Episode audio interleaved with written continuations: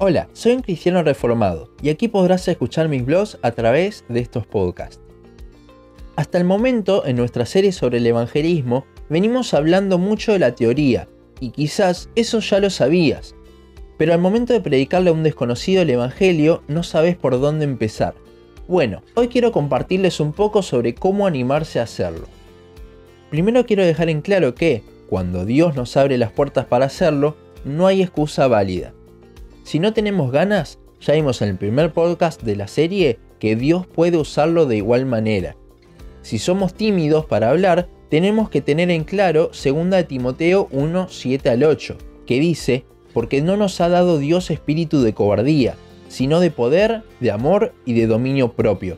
Por tanto, no te avergüences de dar testimonio de nuestro Señor, ni de mí, preso suyo, sino participa de las aflicciones por el Evangelio según el poder de Dios. Ahora, supongamos que vemos a una persona sola llorando y sentada en una plaza. Este sería como un escenario donde Dios nos ha abierto una puerta para compartir el Evangelio. Pero, ¿cómo hago para vencer la timidez e ir a hablarle?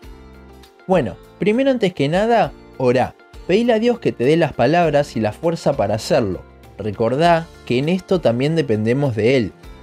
Luego de orar, no debe ser algo largo, simplemente pedirle eso, se necesita lo que yo llamo 30 segundos de valentía. Solo toma 30 segundos el ir y hablarle a una persona. Una vez que empezás a hablar, la conversación se va dando sola. El siguiente paso luego de saludar es saber qué decir. Tristemente vivimos en un mundo donde si uno va directamente a hablar de Dios, las personas rechazan desde el primer momento ya sea porque piensan que somos testigos de Jehová o porque la gente no quiere saber nada con otra religión más, pero las personas rechazan inmediatamente cuando uno va a hablar directamente de Dios. Aparte, si tenés el tiempo, es mejor conocer a la persona, preguntarle qué cree, si cree en la existencia de Dios o no, si cree que la Biblia es la palabra de Dios o no, qué cree que hay después de la muerte, o mismo también cosas de su vida, mostrarte interesado. Hoy en día, que una persona desconocida nos venga a hablar y se preocupe por nosotros sin siquiera conocernos, impacta. Obvio que esto hay que hacerlo con un cierto límite para no espantar a la persona. Entonces, dependiendo de lo que cree esa persona, es que vamos a ir preparando el terreno para compartirle el Evangelio. Esto lo hacemos mediante la apologética, como vimos en el podcast anterior. Ya sabemos en qué muleta se apoya, así que ahora, por medio de la apologética, se la debemos intentar sacar para que la persona esté más abierta a la hora de presentar el Evangelio. Y algo esencial en eso es que si le hablamos a una persona no es para debatir, no es para demostrar que nosotros tenemos la razón, es para que la persona sea salva por medio del Evangelio. Si vamos con otra intención, eso ya es cuestión de orgullo nuestro, y si bien Dios puede usar ese evangelismo que sale de un corazón incorrecto para que la persona se salve, estaríamos pecando.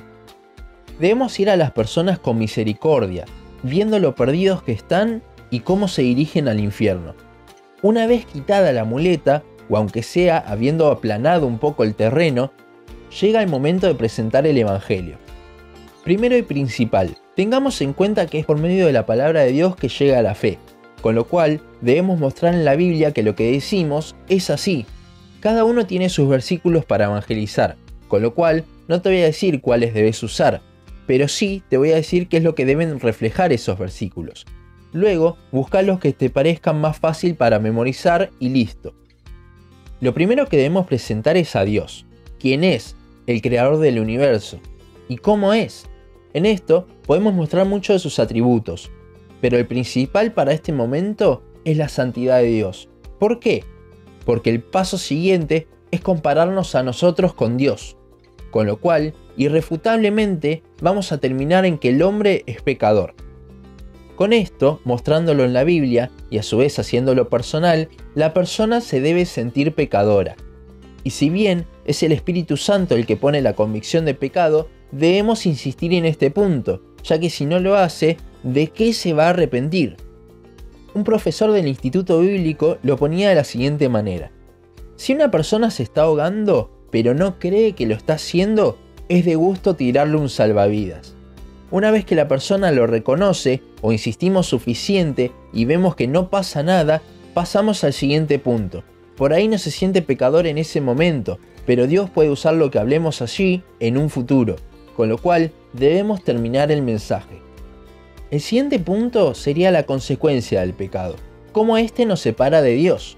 Esto para luego mostrarle la solución que Dios da, que es Cristo. Luego de presentar el Evangelio, debemos decirle que Dios demanda arrepentimiento y creer en Él. Ya que Cristo murió por nuestros pecados, lo mínimo que podemos hacer es arrepentirnos de esto. Podemos cerrar con una oración o no. Sin embargo, si hacemos esto, debemos saber que la oración esa no salva.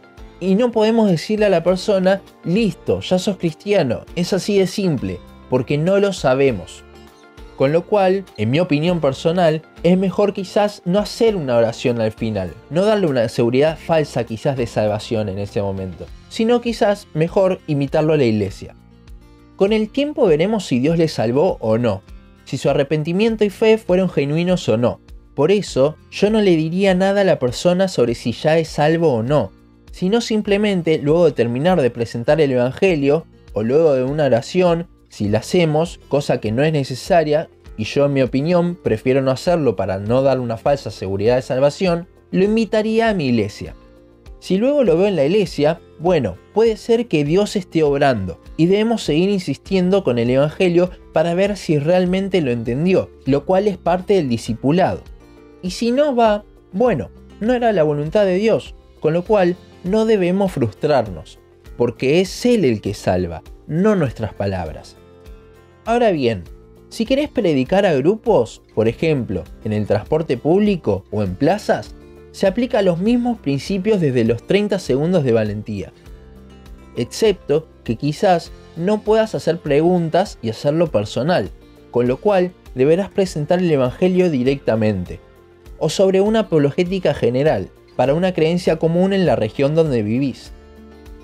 También sugiero que tengas algún folleto de tu iglesia para darle a la o las personas, o si es una sola, pasarle algún contacto tuyo si se muestra interesada. A su vez, los folletos nos dan una excusa para pedir permiso para compartir el Evangelio a grupos de personas, como por ejemplo en un colectivo. Siempre en estos lugares es importante pedir permiso, ya que si nos dicen que no lo podemos hacer, vamos a tener que parar y quizás no terminamos de presentar todo el Evangelio. Recuerda, orá a Dios y tené esos 30 segundos de valentía.